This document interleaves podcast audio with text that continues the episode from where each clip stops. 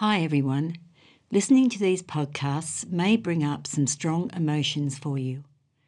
Please allow yourself to find a comfortable space and reasonable time afterwards for nurturing and self care. Thanks for listening.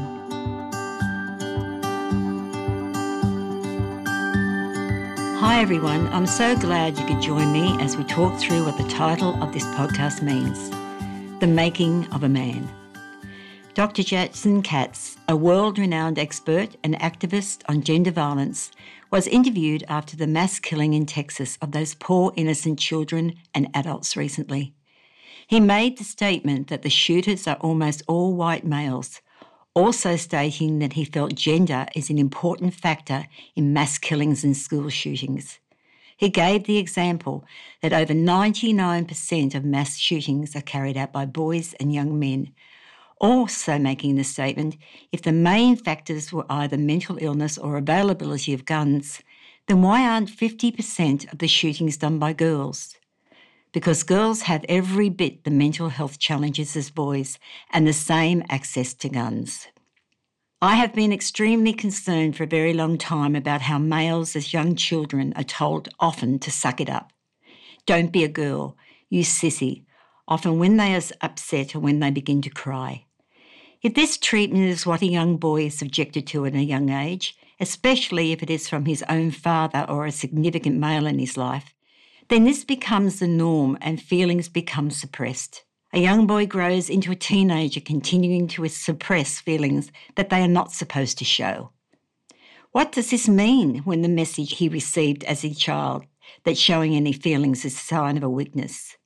What does this do to someone with deep, troubled feelings especially with regard to the recent shooting in the United States, where guns of all descriptions are so readily available.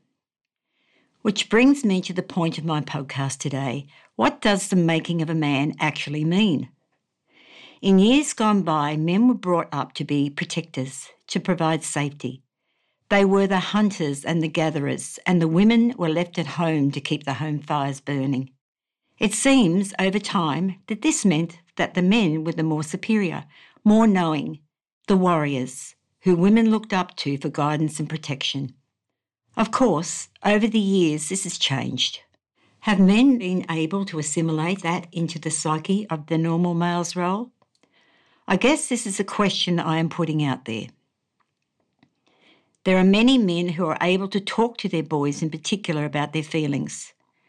They are not ashamed to do so for whatever reason. But what about the ones who have been told that their overt feelings were not going to be received well in their working environment? I'm interested in their early adult life, how they negotiate the trades they are undertaking, or how they approach their early years at university. What behaviours do they continue to display, especially when they are in relationships? Is it what they have learned from the significant males in their lives? To suck it up how does anyone suck it up? Think about the difficulties with this statement. How is anyone meant to suck it up? Forget. Don't show emotions. Drink more. Take more drugs because the feelings are beginning to emerge. And of course, your childhood message is you are not permitted to show any outer display of a deep emotion or feeling.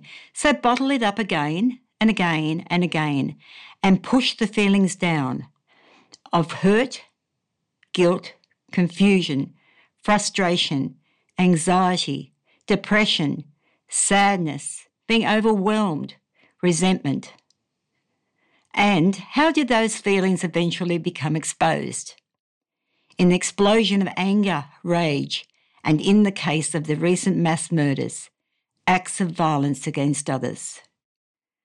Dr. Katz stated, Violence is not an end unto itself, it's a means to an end.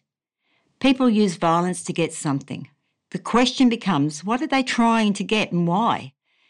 It's not a coincidence that the overwhelming majority of violence is perpetrated by men, and indeed young men, who are doing this for a variety of reasons that are often highly gendered.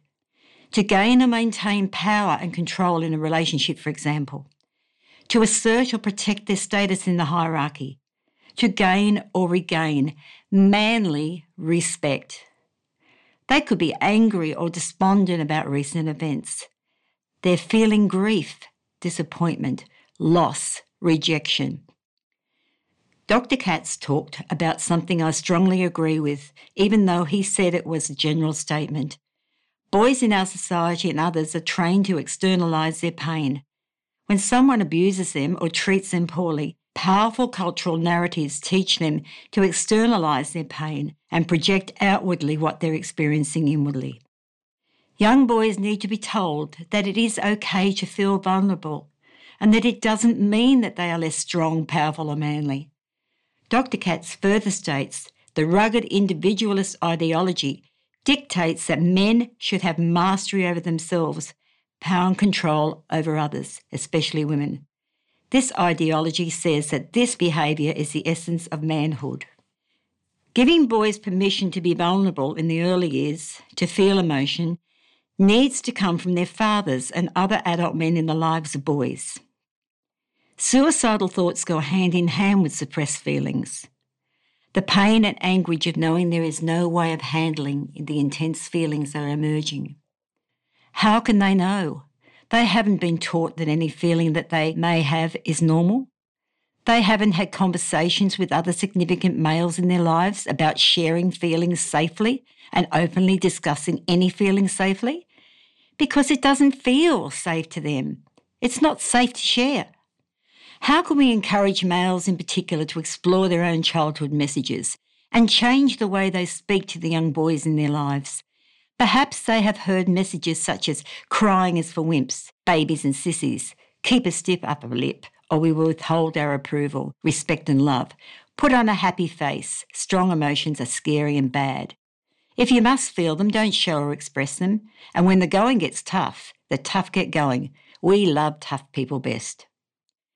The other part of this is the fact that often they are taught, whether overtly or covertly, that getting any form of professional help to deal with their feelings is not okay.